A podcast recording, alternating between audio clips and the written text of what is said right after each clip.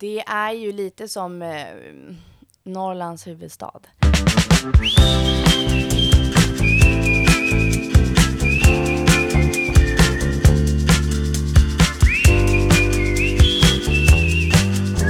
Eftersom du är lokal Umeåbo så har du ju eh, väldigt bra koll på Mm. Ja. området och sådär. Jo, jo. Va, vad kan du säga att det ger för fördelar att så sälja i sin, sin hemstad så att säga?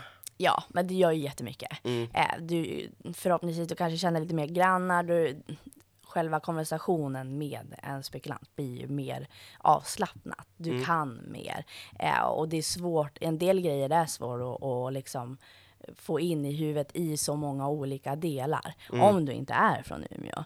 Ehm, för man har alltid en koppling på olika områden på ett annat sätt. Även fast det är en, ja men Umeå är ändå en hyfsat stor stad. Mm. Ehm, så att ja, det, det gör ju mycket att Mm. man ändå är uppvuxen. Man har ju rört sig i de områdena i hela sitt liv. Så att det, det är klart, det gör jättemycket. Ja, Mm. okej, ja men härligt. För det är väl, jag tror det är många som, som flyttar eh, och börjar på en helt ny marknad. Men det är Mm. Visst. alltid kul att höra liksom vad, vad man kan dra för nytta av att Ja. väl vara kvar i sin egen marknad. Ja, ja, ja. ja men det är det. Och det är allt ifrån att du har ditt, eh, liksom, samma nätverk som du har byggt upp i hela ditt liv. Eh, Allt ifrån liksom ehm, den här kompisens mormors barn, alltså det fortsätter ju och till slut blir det ju ännu mer ringar på vattnet på ett annat sätt. Så du får ju en, eh, är du duktig så kan du ju få en väldigt, väldigt snabbare hävstång på ditt nätverk i och med att du börjar från en högre nivå. Än om jag skulle flytta till Stockholm, då känner jag ju kanske två personer. Ja. Eh, och så, det gör ju jättemycket. Ja. Eh, så det blir ju, man är ju oftast bekant med alla på ett eller annat sätt. Ja. Eh, att den känner, det är ju en stad där man, ja, det är ju som alla säger, alla känner alla på ett eller annat sätt. Och det får man ju försöka utnyttja Mm. eh, till sin bästa förmåga. Ja, exakt, exakt. Och sen så, vad jag förstått, eh, förstått det som, så har ni precis bytt varumärke. Ja, exakt. Ja, kan du berätta lite om det?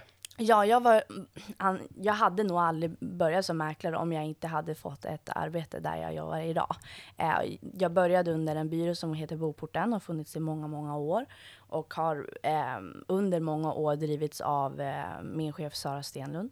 Eh, och har, hon har varit eh, en eh, en kvinna som verkligen har drivit mäklarbranschen i Umeå. Hon har vunnit jättemycket priser inom mäkleri och marknadsföring och har varit som kanske en, eh, en person som alla känner eh, på ett eller annat sätt. Eh, en profil. Um, och det var väl egentligen en sån person jag ville jobba under. Uh, någon som har gjort det helt själv och har varit med om allting. Um, så att för mig var det egentligen väldigt viktigt att jag skulle få vara med någon um, som kan vägleda mig. Inte liksom, här får du en telefon, börja ring. Det var jätteviktigt. Så att hitta en mentor har varit avgörande för mig. Och det är en mentor inte bara inom mäkleri utan det är om i hela livet egentligen. För mäkleri för mig är hela livet. Det är allting och det är alltifrån hur hur påverkas min relation med min partner, med min familj, mina vänner? För hon har varit med om allt. Ehm, och ehm, man kommer varandra väldigt nära. Eh, och det har gjort jättemycket, att man kan bolla om allting. Ehm, allt ifrån affärer till relationer. Ehm, och även någon som man kan liksom följa med. Jag tror jag har ringt kanske totalt sett två timmar, ringt kallt sen jag började. Ehm, och jag tror jag har lappat kanske tre gånger ehm, totalt sett. Och det är ju alldeles för dåligt. Men jag har, det jag började med var att jag följde med henne ut på alla visningar jag fick följa med på. Eh, jag i princip var hennes taxichaufför. eh, så att jag körde henne många, många, många vägar. Eh, för ja, men då kunde hon ringa, göra affärer under tiden och så körde jag henne på visningarna. Eh, tog alla kontrakt. Hon var mycket i Spanien en period och tog alla kontrakt som jag någonsin kunde ta. Ingen annan ville göra det på det kontoret jag var på för de tyckte att det var jobbigt. Eh, jag såg det som en stor eh, ja, men, hon sålde mycket villor och oftast har man en villa, då har du en lägenhet. Vill du köpa en villa så har du en lägenhet i många fall. Eh, eller så bor du Eller så köper man en stor villa, ja men då har du kanske en lägenhet. Eller, ja, och då får jag in mitt namn någonstans. Jag kanske inte får eh, lägenheten på en gång. Det var inte så att hon gav mig lägenheten. Eh, utan jag fick vara med och kriga mot alla andra mäklare som de också hade kanske träffat på visningar och sådär. Men då fick jag en fot in i alla fall. Mm. Eh, och då tror jag att många upplevde att jag hade mer att göra än vad jag hade egentligen. Att jag sålde mer, och jag, för att jag var på så mycket visningar. Och då blir det, eh, det blir lite fake it till you make it. Eh, och eh, det är egentligen på den vägen mm. Ehm, som jag har gjort det. Ja, mm. men jag hör ju att en riktig krigare jag sitter med här som inte ger upp liksom. Och det, det är kul det där att så, ja, men jag har inte ringt så mycket, jag har inte Nej. lappat så mycket, vilket ändå man förväntar sig typ ja, eh, när man börjar. Absolut. Men just det där att man, man får göra lite de där hundåren för att sen skörda frukten. Absolut. Och just så att du kanske jobbade med varumärkesbyggnaden de första, mm. första halvåret, året, mm. medan sen nu så, kan, mm. så är du en profil och på så mm. sätt kan du eh, sälja mycket. Ja. Så, mm. så om du skulle ge något tips till de eh, mm. eh, nyexade ja. mäklaren där ute, skulle du vara denna strategin eller skulle det vara någonting annat? Eh, jag skulle säga en kombination med mycket. Alltså det är klart att eh, lära sig att vara eh, effektiv. Eh, det har varit min, eh, det är någonting som jag har kunnat utveckla, vara betydligt mer effektiv. Eh, och hitta en mentor, Um, och försöka ändå få in lite ring, lite lappning, eh, vara med på så mycket visningar, gå på nätverk, eh, nätverka så mycket du bara kan. Träffa bankpersoner, försöka hitta en bankperson. Ja, men I Umeå då har jag en samarbetspartner på alla banker i hela stan. Um, och um, alltså nätverka så mycket det bara går. Um, det, framförallt i Umeå så gör det mycket. Mm. Att vara, kanske i, i Stockholm kan jag tänka mig. Det är så stort så att det kanske blir övermäktigt. Du måste fokusera på någonting, på något område. Men i Umeå kan du göra hela Umeå. Um, så att försöka synas och höras och även om man är ny, försöka utnyttja det som de äldre kanske inte har. De kanske har erfarenheter, men de kan ingenting om Instagram och sociala medier. Det gör ju sjukt mycket att få vara stor där. Ja. Um, jag tror i år har jag sålt fem bostäder bara via Instagram. Det är så? Ja, mm. uh, och, det är ju, och jag har inte speciellt många följare på Instagram. Hur många följare uh, har du? Jag tror jag det? har typ 670 typ. Alltså jag, jag, jag har normal... fem lägenheter på det, det är ju galet det gör, bra. Det gör ganska mycket. Mm. Eh, och försöka utnyttja det. Eh, för att det är inte så många som är stora på det. Framförallt i de här mindre städerna. Det är ingen mm. som lägger den tiden på det. Eh, gör någonting som alla andra inte gör. Ja men det är sjukt intressant att du mm. säger det för att för mig var det en självklarhet när jag pluggade till mäklare så var det en mm. självklarhet att så, ja men man ska ju bli en Instagram-mäklare ja. så att säga. för att alla sitter där och scrollar ja. på jobbet, efter mm. jobbet, på kvällarna. Mm. Och får man in en liten profil där mm. som vissa i Stockholm verkligen har satsat på Absolut. så har man sålt in sig själv när ja. man väl är på, på ett intag så att säga. Okay. Och det blir ju, det är ju ett digitalt visitkort. Mm. Äh, och eh, det är viktigt, i min mening, det är viktigare än vad man tror. Mm. Eh, att jag är väldigt noggrann. Jag, vill, jag är väldigt kontrollerande. En del är inte det och gör vad som helst på Instagram. Men mm. jag är väldigt noggrann och jag vill att det ska se proffsigt ut. Mm. Eh, mm. och man måste försöka hitta sin egen nisch eh, på det också. Mm, mm. Vad, hur mycket tid vill du lägga? Vad känns viktigt för dig? Vad är du duktig på? Ehm, men ehm, det är inte så många som gör det och där tror jag att det finns en ganska stor ingång som många mäklare kan göra. Mm. Ehm, men det är klart, det kräver lite tid. Ja, exakt. Mm. Om du skulle ge tre tips då till de som vill bli en Instagram-mäklare, vad, vad, skulle du ge till dem då? Jag med mina 700 följare. jo, men alltså så, det, det, har ju gett resultat. Ja, liksom. visst. ja. Nej, men satsa mycket på film. Eh, Instagram är uppbyggt på rörligt. Eh, har du en bild, ja men alltså Instagram bestämmer ju själv vilka som ska få klick och inte. Eh, film jag underlättar ju ganska mycket. Eh, jag sponsrar från egen ficka ibland, ehm, kan man göra. Ehm, satsa mycket på content. Du ska ju oftast lägga ut ganska mycket eh, varje vecka. Ehm, alltså, och försöka hitta din egen nisch, ska mm, jag säga. Mm. Ja.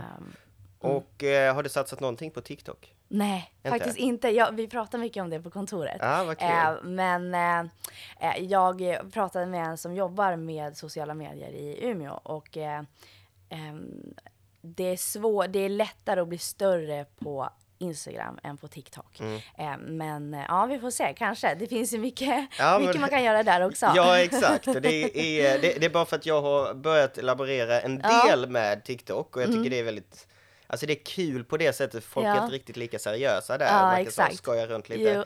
Men jag har märkt att det ger ganska bra effekt. Ja, så, men det är ju roligt. Få kanske ett par tusen visningar på mina reels mm. på Insta med mm. då podden, men man märker på, på TikTok är det upp mot mm. 40-50 tusen. Mm. Sen så vet jag inte vad de här, om det är liksom ett gäng indier ja. som sitter och kollar på detta eller vad det är. Jag vet inte. Nej, det är svårt Men, men eh, det får bra spridning, så det ja. skulle jag rekommendera. Ja, verkligen.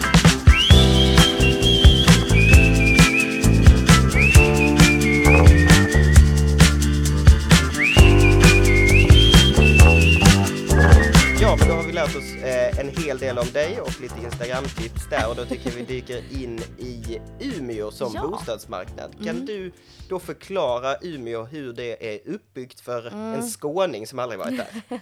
Umeå är en eh, ganska stor stad. Det är ju runt 120 000 invånare eh, och allting kretsar lite kring en älv. Eh, så vi har Umeälven som leder genom staden typ. Och så delas det upp liksom med öst på stan är ett område, väst på stan och så sen på andra sidan älven mot eh, norrut blir Teg och så sen på andra sidan då har du eh, mer Haga, eh, Berghem och, eh, och jag kan väl säga att eh, Um, I Umeå byggs det väldigt mycket och det har mycket med att det är en studentstad också. Det kommer ganska mycket folk till Umeå och det är ganska höga priser i Umeå. Um, och jag tror många blir ganska förvånade vad det är för priser i Umeå. Um, men ja, områden, eh, allt som är kring älven eh, är populärt. Eh, det är det. Sen egentligen mycket som är kring universitetsområdet populärt. Um, man kan se att en etta närmare universitetsområdet är betydligt, då blir det mer öst på stan, för universitetsområdet är mer österut. Och sen på andra sidan om stan, då har du väst på stan. En etta um, väst på stan kanske går för 1,3-1,4 miljoner medan en etta öst på stan och upp mot Berghem och universitetet kan gå upp mot 2 miljoner om du har tur, beroende på förening och sådär. Mm. Um, så att det det är väldigt olika. Men det finns vissa delar som är väldigt populärt och som drar ganska mycket människor. Och det är ju älven och universitetsområdet primärt som drar. Eh, och som då speglar priserna.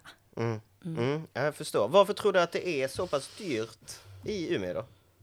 Eh, det är ju lite som eh, Norrlands huvudstad. Mm. Eh, många, jag menar, många, om jag som är uppväxt till um, i Umeå, då kanske det är så här, ja men vill jag göra min karriär, då flyttar jag till Stockholm. Men om man kanske bor i Luleå, utan att tala för mycket för andra, men eh, om man kanske bor i Luleå eller mer norrut, Kiruna, då flyttar man till Umeå och okay. vill göra sin. Mm. Eh, och sen gör det mycket att vi har universitetet och vi har ett väldigt stort sjukhus. Eh, och då drar det ju alla världens folk. Mm. Eh, vi är ju också en... Eh, Umeå jobbar mycket kring kultur. Eh, det är väldigt viktigt för Umeå. Eh, så det drar ju väldigt mycket. Eh, det händer ganska mycket i Umeå. Vi har ganska mycket restauranger och det är mer liv och rörelse i Umeå än vad det är i många andra norrländska Alltså om man kollar kanske Skellefteå, Luleå, Piteå. Eh, det händer mer i Umeå. Och ja. då tror jag att då drar det ju mer. Okay. Eh, det är mer företagsamhet och det är mer restauranger och ja.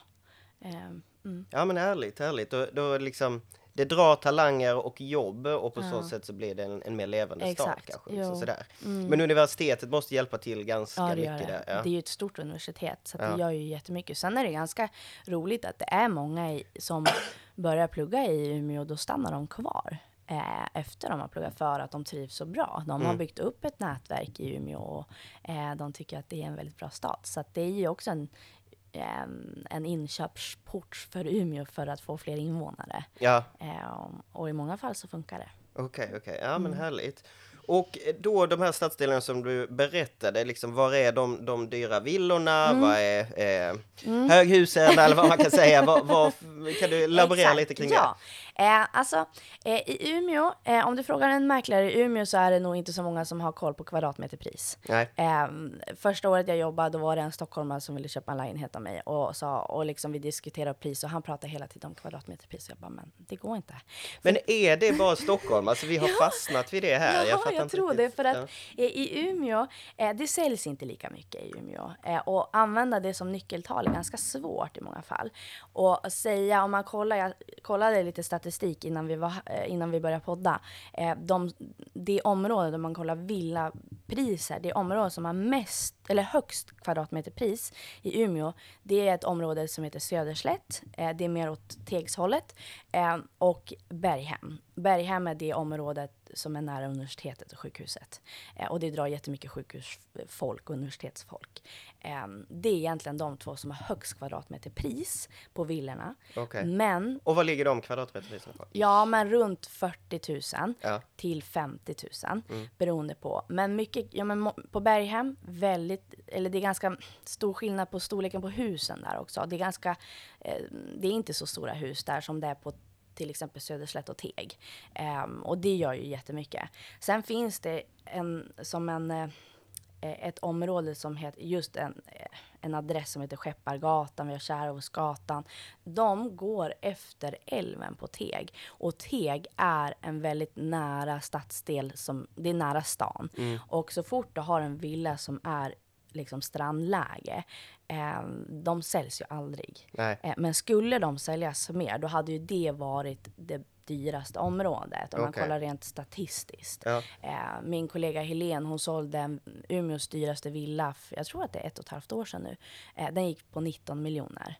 Eh, men den var också på nästan 300 kvadrat. Mm, mm, mm. Ehm, så att det är svårt att applicera eh, kvadratmeterpriserna och kollar man då på lägenheter, det är samma sak där. Allt som är ut med älven mm. är populärt. Då har vi Kvarnvägen, ett nytt projekt. Eh, delvis, där finns det många fina, framförallt trerummare eh, som har balkonger ut mot älven, jättepopulärt.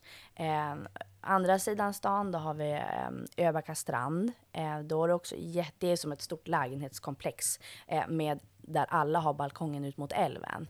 Eh, också populärt. Eh, sen finns det massa nya projekt eh, som är eh, i rullning som också har ganska höga kvadratmeterpriser. Sen har vi ett ehm, område som är ganska speciellt. Det är uppe på eh, vårt köpcentrum eh, som heter Utopia. Och där finns det ett par radhus och så finns det en bostadsrättsförening. De har också väldigt höga kvadratmeterpriser. Eh, bara husen där, de är på runt 125 kvadrat. Eh, de går på kring 11 miljoner. Eh, och jag sålde en lägenhet där för inte så länge sedan på 130 kvadrat som gick på 7,5 miljoner. Um, men då är du ju verkligen i stadskärnan och mm, du har mm, utsikt mot älven. Ja, ja. Um, så det går inte att komma mer centralt där. Nej, okej. Okay. ja, nej, men jag tror att... Men allt eh, kretsar kring älven. Allt i stor kretsar del. kring älven, ja. alltså, eh, älvutsikt får man säga då. Det är det, ja, det bästa exakt. som finns. Det betalar man extra premium för. Nej, men det, jag tror att vi fastnar mycket med det kvadratmeterpriserna här i Stockholm just för att det är så pass många transaktioner och lägenheterna är väldigt lika varandra. Ja. Eh, mm. Och på så sätt så blir det så här, men mm. i den stadsdelen kostar det ungefär så här mm. och, och, så vidare. Men hur ska man då värdera en bostad mm. om man inte har så många referensobjekt? Alltså om man säger då till exempel eh, Öbacka strand, det här lägenhetskomplexet som är ute med, med älven. Mm. Där finns det typ fyra olika planlösningar eh, på treorna. Mm, det är mycket treor där. Eh, och då beror det på hur långt fram är du mot älven? Eh, vilken förening tillhör du? För där är också lite olika ekonomier. Eh, och eh, har du gjort någonting med köket, badrummet till exempel? Om det är väldigt, eh, det finns olika planlösningar. En planlösning är eh, mer värd än en annan. Ehm, så man kollar mycket på sånt. Och liksom så här, ja men eh, förra veckan så såldes det två i det här området och de fick det här men den hade den här planlösningen, den hade det här köket. Och säg då till exempel att då, man räknar som mer baklänges. Så att om man säljer kanske någonting för 4,5 miljon och allt är eh, renoverat och så ska jag sälja en orenoverad lägenhet. Ja men då räknar man kanske lite mer baklänges. Ja vad kostar det att göra ett kök, lägga nya golv, badrum och så drar man som av det lite grann. Mm, mm, mm. Eh, och sen i form av det lägger man upp en strategi med vad säljaren faktiskt vill ha betalt. Okay, okay, um, ja. Men lite baklänges okay. Okay. Ja, jag förstår, jag förstår. ja, jag i alla fall. Ja, ja, nej men det är jätteintressant att höra för ja. att det är, det är väldigt svårt, alltså så kommersiella fastigheter kan man ju räkna ja, på. Exakt. Men eh, privata bostäder mm. blir svårt om man inte har så många referensobjekt och ja. så. Men väldigt bra beskrivet tycker mm. jag. Men då eh, sa du det, okej, okay, om det är renoverat, vilket mm. läge och så vidare då förstår jag det som att renoveringsobjekt går inte lika högt som, som nyproducerat eller lite mer fräschare. Alltså, idag är det ju svårare. Mm. Alltså för ja, men ett och ett halvt år sedan, då var det ju ganska ja, inflationen var ju inte lika hög, eh, räntan var inte lika hög. Nu är det ju bara dyrt att köpa bo, en bostad. Ska du dessutom renovera med pengar från egen ficka, eh, det är ju skattade pengar. Så mm. det är ju, mm, alla privatpersoner har inte råd att göra det idag. Nej. Och heller kanske inte ens vill lägga de pengarna. Mm. Eh, på, så kanske mer i en sån här marknad så blir det mer bekvämt och köpa en eh, bostad som är eh, renoverad och mm, klar mm. Mm. Än någonting som är helt orenoverat. Sen är det så himla olika. Det finns en hel del godbitar i Umeå som många har suttit och ruvat på länge och inte gjort någonting. Ja. Och är det så att det är en bra planlösning och det är bra läge, då kan ju liksom en, en orenoverad lägenhet vara en bra affär eh, i väldigt många fall. Men det är sällan att de liksom blir dyrare än reno en renoverad lägenhet. Nej, det, eh, okay. mm. det blir det i, i största fall nog inte. Nej, mm. då måste det vara något väldigt speciellt. Ja, exakt. Mm, mm. ja. Jag förstår. Mm. Men då, Mm. Som, som jag märkte att runt om i landet att folk gärna försöker, när de renoverar så mm. drar de upp eh, originaldetaljer. Är det någonting som också man har märkt i Umeå att så, Ja, alltså grejen är att det finns ju inte så, eh, nu ska jag inte vara dum, men det är inte som i Stockholm att det är sekelskifte, det är högt i tak och här var det en liten gammal kakelugn. Det finns inte i Umeå, det är Nej. väldigt få som har det. Ja. Eh, så att det är mer modern stuk du kanske vill få fram i många fall. Det finns några så här, sekelskifteshus, men de säljs inte speciellt ofta. Okay. Eh, så att dra fram, ja det kanske är ett fint parkettgolv mm. Eh, som man man vill plocka fram, men eh, inte på samma sätt som det är här. Okej, okay, så det är lite mer nyrenoveringar? Liksom, ja, sådär. exakt. Man lite drar mer ut upp... köket och badrummet? Ja, men kanske ändra planlösning, allt ska vara så öppet och härligt med en köksö typ. Ja. Eh, försöka få till det många eh, som vill ha. Det är mycket så här, ja är det här en bärande vägg? Bara, nej, ja men vad bra, då ska jag riva ner den där okay, och sätta okay. upp en köksö. Um, så köksö, är det man ska ha i? Ja, eh, det, det är kanon. Okej, okay, det är kanon. Okay. härligt. Ja. Är det någonting annat du märker att folk verkligen så går igång på när de, de letar lägenhet eller ska köpa lägenheter? Alltså idag framförallt föreningens ekonomi är jätteviktig. Mm. Eh, alltså sälja någonting för ett och ett halvt år sedan i en sämre eko ekonomisk förening. Eh, det är ju som natt och dag idag folk är betydligt mer pålästa och mer eh, involverade i föreningens ekonomi mm. och slänger med ord höger till vänster helt plötsligt. Okay. Eh, och för, så var det inte för ett och ett halvt år sedan. Då var det mer bara att läget mm. spelade mm. roll. Mm. Så att nu är det mer så här, läge på balkongen, vad är det för läge på själva bostaden i sig, eh, skicket och eh, föreningens ekonomi börjar bli mer och mer viktigt. Mm. Eh, och där kan man se att det är ganska stor skillnad. Så fort man har en en bostad ute och det är bra ekonomi i den föreningen, då blir det ganska, det blir avsevärd stor skillnad på antal spekulanter som kommer. Det är så? Ja, ja det är det. Okay. Absolut. Ja. Mm. Och då får du agera lite mer revisor så att säga? Ja, exakt. Precis. Jajamän. Ja, okay. Vad är det för grejer du brukar ta upp i, eh, för vissa föreningar ser ju ekonomin lite sämre ut, men så finns det lite dolda tillgångar. Hur, hur brukar du ta fram det för, för dina köpare så att säga? Alltså, eh, det är såklart, många är ju oroliga över lånen, att man har höga lån och sådär. Och det är ju den primära frågan man får liksom, om man ser att de har precis bundit om lånen. Vad vart det för ränta? Vad blir det för påverkan på bostadsavgiften? Det är typ 100% nästan den frågan man får. Mm. Eh, sen kan det ju vara att man kanske har några hyresrätter. En del föreningar just på Haga och öst på stan har till och med det finns ju en del gamla fastigheter där och då har de haft väldigt stora vindsförråd. Mm. Eh, och då har de byggt om det. och så har föreningen sålt det och gjort det som lägenheter då och sålt det till, som ettor till exempel. Det är ju någonting, säljer man i en sån förening så är det ju verkligen eh, liksom en selling point. Mm. Det är mm. ju eh, någonting som du vill framföra på en visning. Ja. Eh, Sådana saker. Sen, ja, det är inte jättemånga som kanske har hyresrätter så. Eh, men finns det absolut, då tar man ju fram det också. Mm. Eh, men eh, det är just det här med att man kanske har gjort om förrådsutrymmena till lägenheter och sålt det. Det är ju ehm, jättebra. Okay.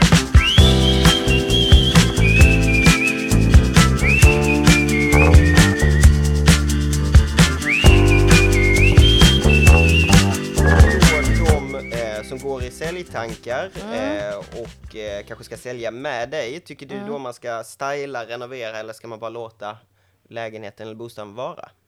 Det beror på vad du har för utgångspunkt, eh, helt klart. Det är klart, styling gör ju jättemycket. Har en helt har du ingenting i din bostad, då ska du absolut styla. Om du inte har en enda möbel, ja då tycker jag att du ska styla. Eh, en del har väldigt fint hemma. Många är ganska medvetna om hur man har det hemma.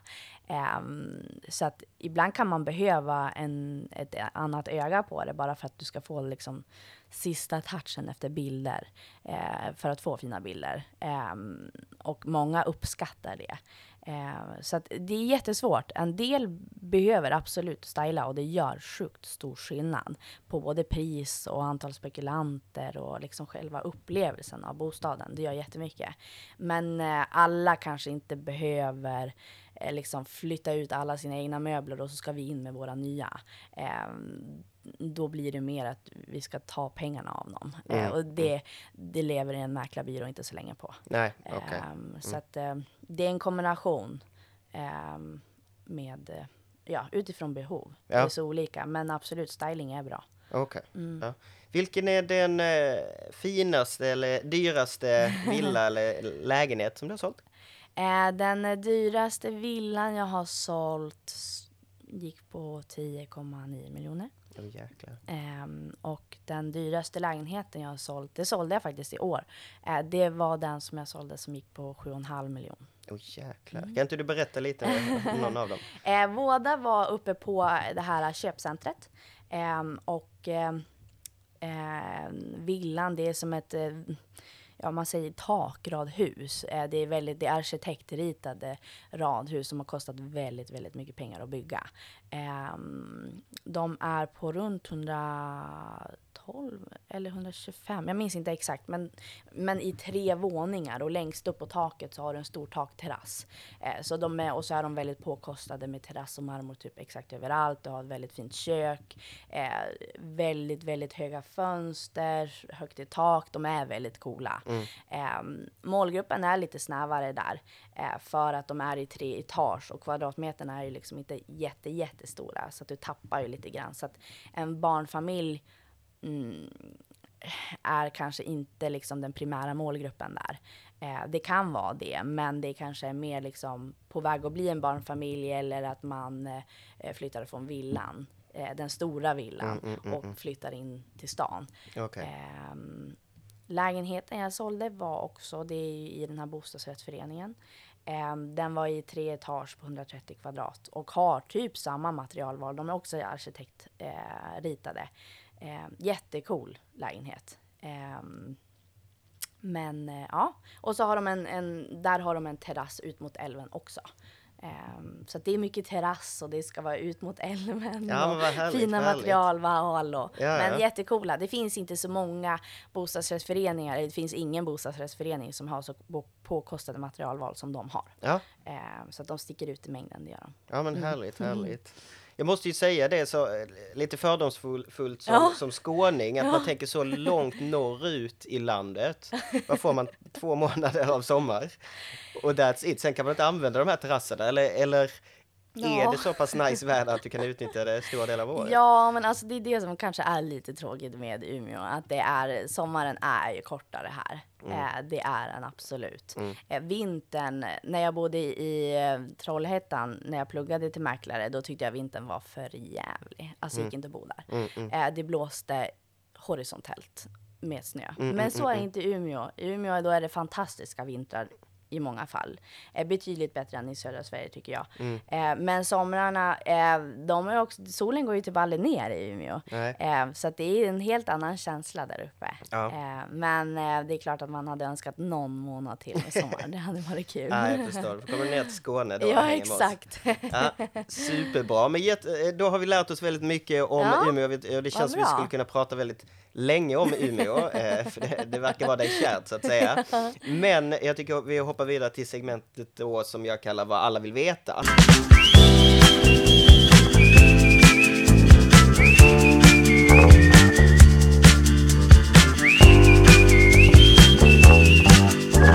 Eh, den första frågan jag har där då är eh, hur får man mest för sin bostad när man ska sälja den? Kan du ge tre, till fem punkter? Mm.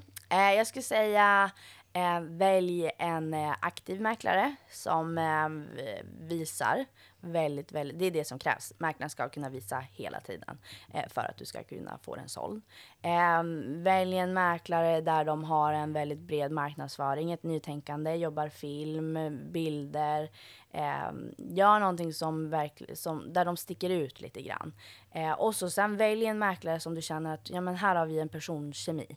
Ehm, jag litar på dig, jag eh, känner att jag kan berätta eh, och liksom vad jag känner och vad som är viktigt för mig och, och sådär. För att under en sån här process, då, för många är det väldigt jobbigt att sälja sin bostad. Eh, och för en del så är det liksom, mm, det är lugnt, det är inte så farligt. Och, men om man är en sån person att det här är väldigt stort för en, då är det viktigt att välja någon som man verkligen litar på och som känner att ja, men nu hon kommer eller han kommer göra allt vad hon kan för att den här bostaden ska bli såld. Liksom att man verkligen känner det och att man kan säga allting vad man känner kring en sån här process. Det är jätteviktigt. Mm. Mm. Ja, härligt. Och eh, hur vinner man en budgivning på bästa sätt? Och då ja. tänker jag mest från köparens sida. Eh, ja, alltså Eh, I många fall den som betalar mest såklart. Eh, men, Enkelt svar. ja, men det finns en del saker man kan tänka på som jag tänker själv att man hade kunnat gjort om jag hade köpt en bostad idag. Eh, försök ta reda på vad den eh, köpte för, säljaren köpte för. Ehm, och eh, försök få ur mäklaren hur är intresset. För ibland kan man, om man vet till exempel att Um, att den här personen som nu säljer lägenheten eller villan har köpt för ett år sedan, då kanske han har köpt det lite dyrt. Då hade de kanske bara gått upp 100 eller 200 000 för att täcka lite kostnader och ha lite marginal. Ja, men då vet du ju det. Då kanske de är lite så här kniven mot strupen. Men, eller är det så att de har haft den här villan i 100 år typ. Då är det ju 100 000 upp eller ner för en köpare kan ju vara mycket men för en säljare så kanske inte är på samma sätt. Um, så att försöka få ur mäklaren och ta lite information vart den säljaren kommer ifrån. Mm. För det kan vara ganska bra att veta vilken strategi. Ska jag vara mer att jag ska lägga ett förhandsbud? Eller ska jag sitta lugnt i båten? Uh. Väldigt bra tips tycker jag. Mm. Uh, det, det, har ingen sagt tidigare så jag är väldigt, väldigt glad uh, för ja. det. Jättebra. Mm. Hur väljer man bäst mäklare och när du köper och säljer, mm. hur väljer du mäklare? jag har valt mäklare bara en gång eh, och det var det är jättesvårt för många mäklare är väldigt duktiga på att sälja in sig själv eh, för att alla mäklare är ju säljare eh, och eh, men alltså ha någon som bra personkemi eh, jätteviktigt. Någon som ja men koll, jag kollar jättemycket på statistik såklart. Vem säljer mest? Eh, ta ett urval därifrån. Kanske inte gå så mycket efter. Ibland kan det vara bra att kolla lite på vilka har gjort en raketkarriär. Eh, och inte kolla att ja, men han eller hon har sålt mycket i typ 2000 år. Eh, och för att ibland kan de personerna leva på lite gamla meriter. Eh, och eh, får in bara för att man har varit stor under en längre period. Eh, men då kan det vara bättre att välja någon som har gjort en snabbare liksom, uppåtgång. Man kanske är ny, man har bara jobbat ett år, eh, men man har på ett år visat ett väldigt bra siffror. Eh, den kan vara bättre än den som under en längre period har eh, sålt mycket. Mm. Ehm, för den personen, den nya personen då är ju oftast mer nytänkande och mer på hugget. Mm. Eh, Så att det ska jag kanske inte bara kolla på den som har sålt mest länge, utan vad finns det för nya mäklare som har levererat bra också? Mm. För det finns det. Framförallt i Umeå, det pågår nu en generationsskiftning. Eh, och där kan man märka, man har ju mycket skräckhistorier såklart, men det är, det är, är ganska otroligt i Umeå att de flesta som ligger på toppen i Umeå statistiskt är unga mäklare. Är det så? Ja. Okay. Eh, och många är kvinnor. Mm. Eh, och eh, och det är jättekul. Det är svinroligt, för så var det inte för många år sedan. Eh, och egentligen när jag började, då var det mycket stora namn i Umeå i mäklarvärlden. Eh, men nu börjar det komma in mer unga och eh, då hänger nog inte alla på. Mm. Så det är jättekul. Ja. Om jag får fråga en, en mer jag vet inte om det är kontroversiellt, men är det bra då att ta en mäklare som säljer jättemånga lägenheter? Lägger man inte lite tid då på varje lägenhet? Eh, det beror på hur mycket du jobbar. Mm. Eh, skulle jag säga. Eh, I den här marknaden så krävs det det. Mm. det. För ett och ett halvt år sedan då kunde du vara beroende av att bara lägga ut den på Hemnet och så ett, två, tre var den såld. Mm. Eh, man var ju i princip en dörrmatta. Mm. Eh, nu är det inte så nu måste du välja mäklare som har mycket ute. Mm. Eh, för att man kan plocka kunderna på ett annat sätt. Och det är en av anledningarna till att jag har sålt en del via Instagram till exempel. För att de vet att jag lägger upp på Instagram eh, att den här är på gång. Och alltså, jag skulle absolut säga att eh, i den här marknaden så måste du ha en som har ett stort nätverk. Eh, det är A och O. Ja det är de som har köparna. För att nu slåss ju mäklarna om köparna på ett annat sätt. Ja. Um, så att ja. Perfekt, mm. bra svar där. Mm. Um, när tycker du det är bäst tid att köpa eller sälja på året? Um, nu skulle jag väl säga uh, att det är nu. Um, det är ganska stor skillnad i Umeå om man jämför med eh, vad det var i oktober, november, december. Om man ser marknaden i Stockholm har ju varit betydligt bättre nu senaste halvåret än vad det är i Umeå. Umeå ligger oftast ett halvår efter Stockholm. Okay. Eh, så att om ni har haft en bättre marknad nu, vilket ni har haft, eh, än vad vi har, då kanske våran uppåtsida kommer efter sommaren. Så att, um, och i och med räntebeskedet som förmodligen kommer att komma um, så räntan har aldrig bidragit till något positivt på bostadsmarknaden.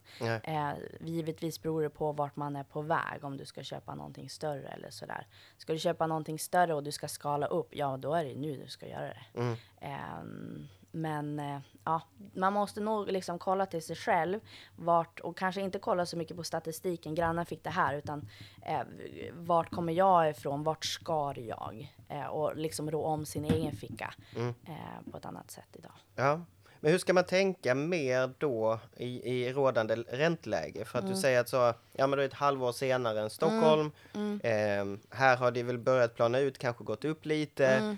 Eh, men som sagt, det är ett väldigt osäkert läge. Ja. Vi är väl officiellt i en lågkonjunktur. Mm. Är det bra tid att verkligen byta upp sig i en sån här marknad när det är lite kärvigt ekonomiskt så att säga? Mm. Alltså, säg att du är en familj, du bor i en tvåa, du är på väg att få ditt andra barn. Eh, ja, eh, och du vill verkligen köpa, du måste köpa någonting. Eh, då är det bra tid nu. För då kanske du äger din lägenhet, du gör inte samma eh, förlust på, ja men alltså Säg att jag, om jag säljer den för 2 miljoner idag, då kanske jag fick 2,2 för ett och ett halvt år sedan. Men villan du köper kanske du får en halv miljon billigare. Um, så att eh, marknaden kommer ju att vända. Det kommer inte vara så här för alltid. Mm. Och så länge du köper för att bo, ja visst det är tuffare tider med att det är en högre ränta. Du ska ju inte köpa på dig så att du inte klarar av att bo där. Um, men um, hade jag velat köpa en villa idag, då hade jag gjort det. Mm. Eh, även fast, jag, eh, även fast du betalar mer i ränta, absolut. Mm. Eh, för att marknaden kommer att vända. Mm. Det kommer och då kommer nog de flesta ångra att man inte köpte då. Mm, mm, mm. Ja, intressant att du säger det och, och de flesta mäklare säger ju att jo men det kommer gå upp, det kommer gå upp. eh, frågan är om vi har, lever i en oändlig värld så att säga. Det kan inte ja, alltid fortsätta exakt, upp. Nej, men, men eh, intressant ja. att höra. Men om vi då går in lite mer på status på bostadsmarknaden då och mm. liksom hur är känslan på visningarna nu? Hur många kommer på visningarna? Mm. Um, alltså som jag sa innan, det beror lite på vad det är för förening. Om man kollar på lägenheter till exempel. Är det en, en förening som är ganska högt belånad, den kanske har ombildat ganska nyligen, eh, då kommer det inte så många. Eh, det är kanske en till fyra och så får du visa och visa och visa och visa så kanske det kommer en varje gång. Mm. Eh, Hur många visningar har du ungefär? Eh, alltså i snitt kanske tio. Per lägenhet? Mm. Oh, herregud. Så som det är nu i alla fall. Ja. Men det beror ju på vad det är. Alltså så här, ja, jag sålde en lägenhet i veckan. Där hade jag två visningar. Alltså ganska normalt. Mm, mm, mm. Um, en annan lägenhet som jag sålde innan jul. Där hade jag 27 visningar innan jag fick oh, en budgivning. Ja, och därför, och tillbaka till att välja mäklare. Du mm. måste ha en mäklare som vill faktiskt visa 27 gånger. Ja. Um, för ekonomiskt, det går förmodligen inte ihop. Nej, alltså som mäklare nej, gör du en förlustaffär. Um, och Alltså du måste ha en som kämpar in i det sista och som inte ger upp före säljaren. Ja, nej, timarvodet på den är ju ganska Ja, den, den, är minimal. Mm. Eh, så att det är viktigt i den här, allt går ju att sälja. Mm. Eh, men eh, ja, men kanske runt 7 till 10 visningar beroende på vad det är för förening. Är det en bra förening? Ja, men två. Eh, och då kanske du har 10. Jag hade en lägenhet förra veckan som jag sålde och där var det 14 som kom och det är ju kanon. Ehm, och eh, hus utanför stan går betydligt bättre än innanför sta- eller i stan. Um, för där är eh, marknaden inte lika volatil som den är i stan.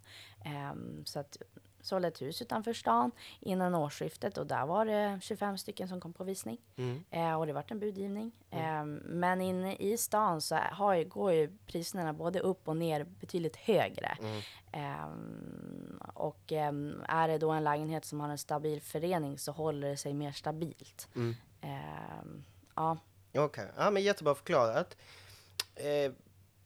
Det har ju, nu när jag intervjuat en hel del mäklare mm. om en del ja. Stockholm och söderut så mm. pratar man ju hela tiden om att folk frågar kring, eh, speciellt på hus då, eh, mm. eh, med eh, energikostnaderna, vad kostar ja. det att eh, driva detta huset och så vidare. Ja.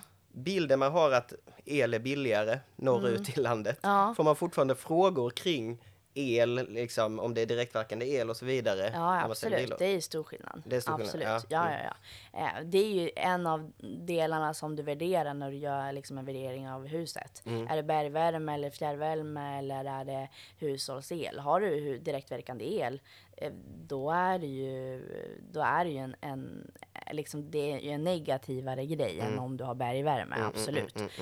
Um, I och med att driftskostnaderna blir högre. Um, så att, ja. Mm. Är det några andra grejer som folk frågar om mer just nu? Nej, alltså det är ju mycket drift. Eh, det är mycket räntor och, och inflation och eh, man, många kanske inte vill göra, renovera så mycket idag och ja, så det är ju mycket så. Sen säljs ju i Umeå så säljs det eh, om man jämför med den här kvartalet som har varit mot kvartal, samma kvartal förra året så har det sålts runt 25 procent mindre i Umeå. Det är inte så mycket om man jämför med vad som har hänt. Alltså det har hänt väldigt mycket i världen och i Sverige. Så att um, allting säljs ju ändå. Mm. Det gör det ju förr eller senare. Ja, det tar bara lite längre tid ja, till exakt. lite lägre pris kanske. Ja, ja okej. Okay. Hur går det då på budgivningarna? Hur får du igång budgivningarna?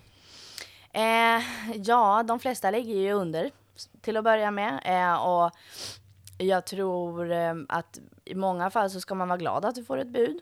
Ehm, och även fast det är under så Eh, alla börjar ju under. Hade jag köpt en lägenhet eller villa idag hade jag också börjat under om jag kände att jag var själv. Eh, viktigt är ju liksom att man vill ju få köparna att känna att de har konkurrens för då känner de sig också mer trygg i sin investering. eh, för då är det någon annan som också vill ha det här. Eh, men för att försöka få en budgivning, ja, Eh, hålla kunden varm, eh, jobba med, även fast det kanske är 300 000 under utgångspris, säljaren vägrar att ta det. Eh, jobba med den personen ändå. Du kanske kan få upp den under tiden samtidigt som du visar parallellt några andra. Och till slut så får du en budgivning. Eh, och det var det som hände efter 27 visningen jag hade. Jag fick en budgivning efter nummer 27. Eh, och alla andra fick ingen budgivning för att jag hade lyckats hålla kvar alla under en lång period. Och det är ju en del av att vara mäklare, att du ska kunna ha en relation med en budgivare också så att de håller sig varm så inte de går och köper någonting annat. Um, men man måste liksom få dem också att förstå att det kan vara andra som är intresserade, även fast det kan ta längre tid. Mm. Uh, men ju längre tid en person avvaktar med att köpa sin bostad så öppnar det upp för andra spekulanter mm. att komma in. Men då gäller det som mäklare att du ska kunna hålla den första spekulanten varm mm. uh, och hela tiden föra en dialog. Och det är ju konsten i att vara mäklare också. Uh, och det är ju lite avgörande hur duktig mäklare du blir. Exakt, exakt. Men kan du just i sådana här tider där folk lägger pris eller lägger mm. bud som är lite lägre. Mm. Kan du aktivt gå ut och lägga ett utgångspris som är 200 000 högre mm. för att då sluta upp på det som kanske säljaren vill ha för pris? Eh, det blir en lite omvänd psykologi i det hela. Mm. Alltså, eh, man får ju absolut inte jobba med lockpris. Men det var ju eh, på ett annat sätt så var det ju hela tiden budgivningarna uppåt förut. Eh, eh, här i Stockholm så kanske det gick upp en miljon och det är helt galet att, en, att det är en miljon fel eh, egentligen. Eh, men allt har ju sin strategi och nu är det mer att, ja men, för att vad man än går ut med idag så är det många som lägger ut liksom under utgångspris mm. och det spelar ingen roll om, om jag tycker att den är värd det här eh, och om den faktiskt kanske är det i slutändan. Men det börjas oftast på under utgångspris. Mm, mm. Um, och ja, då kan ju det vara en strategi att man går upp lite grann i ja, exakt, för att du ska kunna ha lite marginal och spelrum. Sen funkar ju det på en del bostäder, bostäder men det kanske inte funkar på alla. Um, men eh, och det är också det som är eh, roligt med att vara i Umeå för att då alla bostäder har ju och områden har som sin egna strategi som man måste lära sig. Den här strategin funkar mer på de här bostäderna och i de här områdena. Um, om det är till exempel ett betydligt dyrare objekt då kanske det går upp lite grann för det blir aldrig budgivning på 11 miljoner i Umeå. Det är väldigt sällan det blir och då är det mer så här, vad vill säljaren ha? Ja, men då kanske det går upp lite lite grann eh, så att du har lite spelrum. Eh, men är det en vanlig lägenhet, ja men då kanske du går ut givetvis med det säljaren vill ha. Men du kanske inte drar på för mycket med ett spelrum uppåt. Utan det viktigaste för mig som mäklare, det är att jag vill ändå gå ut med någonting som säljaren ändå kan tänka sig att sälja för. Mm. Sen är det ju beroende på hur intresset visar sig under tiden. Mm. Eh, men ja olika beroende på vad det är för bostad och pris och sådär. Fingertoppskänslan och det är väl därför man ska betala mäklare bra så att säga. För då, då får man den känslan så att säga.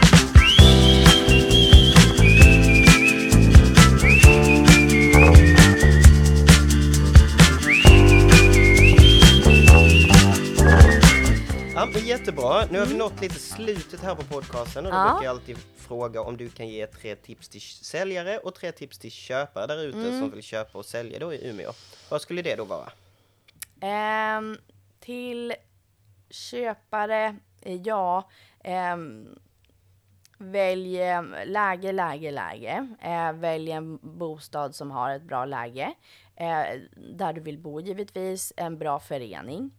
Um, och eh, försök prata mycket med mäklaren vad, vad mäklaren tror. Liksom. För det är mäklaren eh, kan ju marknaden på ett annat sätt. Eh, och inte kan, en del ser mäklaren kanske som en motståndare ibland. Att det är hela tiden att eh, vi ska eh, trissa upp priserna och vi ska göra säljaren nöjd bara för att vi, eh, det är säljaren som betalar oss. Men eh, försök utnyttja mäklaren också som köpare. Att ja, men vad händer här? Vad är det med den här säljaren? Vad, vart ska de? Vad, alltså försöka få lite information, för du kan ändå få mycket information av en, en mäklare. Eh, och som säljare, ja, eh, styla om det behövs. Eh, lyssna på mäklaren. Du har valt en mäklare för att det är många eh, idag, många säljare idag som vill ha bra betalt och det förstår jag att man vill ha. Eh, men det är mäklaren som du lejer och det är mäklaren som kan strategin. Lys våga lyssna på mäklaren. Vad tycker mäklaren? Och välj en mäklare som vågar säga sin åsikt också. Eh, det är viktigt. Eh, så att det inte är en mäklare som är så här, ja men gud, säljare, jag vill ha det här och så sen så säger mäklaren, ja det blir bra. Alltså välj någon som kanske är lite mer involverad och eh, har sina strategier och våga då lita på mäklaren, för det är därför du anlitar mäklaren.